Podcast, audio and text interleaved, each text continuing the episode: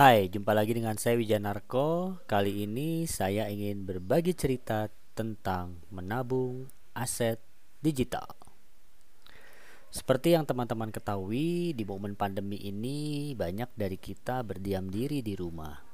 Dan pada saat berdiam di rumah, kita tentu mencari cara agar dapat menghasilkan atau produktif walaupun kita tidak kemana-mana. Nah, salah satu cara yang bisa dilakukan adalah menabung aset digital. Nah, sebelum menabung kan berarti kita harus bekerja dulu. Ya, betul sekali. Kita perlu bekerja terlebih dahulu, dan yang saya maksud menabung dengan aset digital di sini adalah kita menyisihkan apa yang sudah pernah kita dapat sebelumnya, lalu kita distribusi atau diversifikasi ke instrumen aset digital. Nah, contohnya nih, seseorang sudah bekerja 5 tahun, kemudian dia punya aset tabungan sebesar katakanlah 25 juta. Dari 25 juta itu dia bisa distribusi atau diversifikasi 50%-nya ke aset digital. Dia tabung dalam aset digital, di deposit di sebuah exchanger yang cukup ternama, aman. Kemudian dia bisa membeli aset-aset digital yang dia inginkan. Apa kelebihan menyimpan aset digital dibandingkan menabung di rekening tabungan biasa? Wah, banyak sekali teman-teman.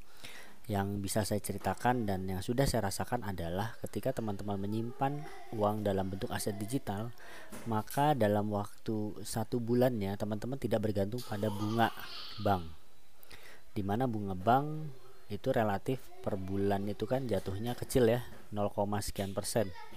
Sementara dalam waktu 1 bulan ketika teman-teman bisa menyimpan di aset digital, teman-teman bisa mendapatkan lebih dari 10% tergantung aset digital yang teman-teman pilih. Oleh karena itu, proses belajarnya menjadi sangat penting untuk mengetahui aset-aset digital apa yang akan memiliki prospek baik ke depannya.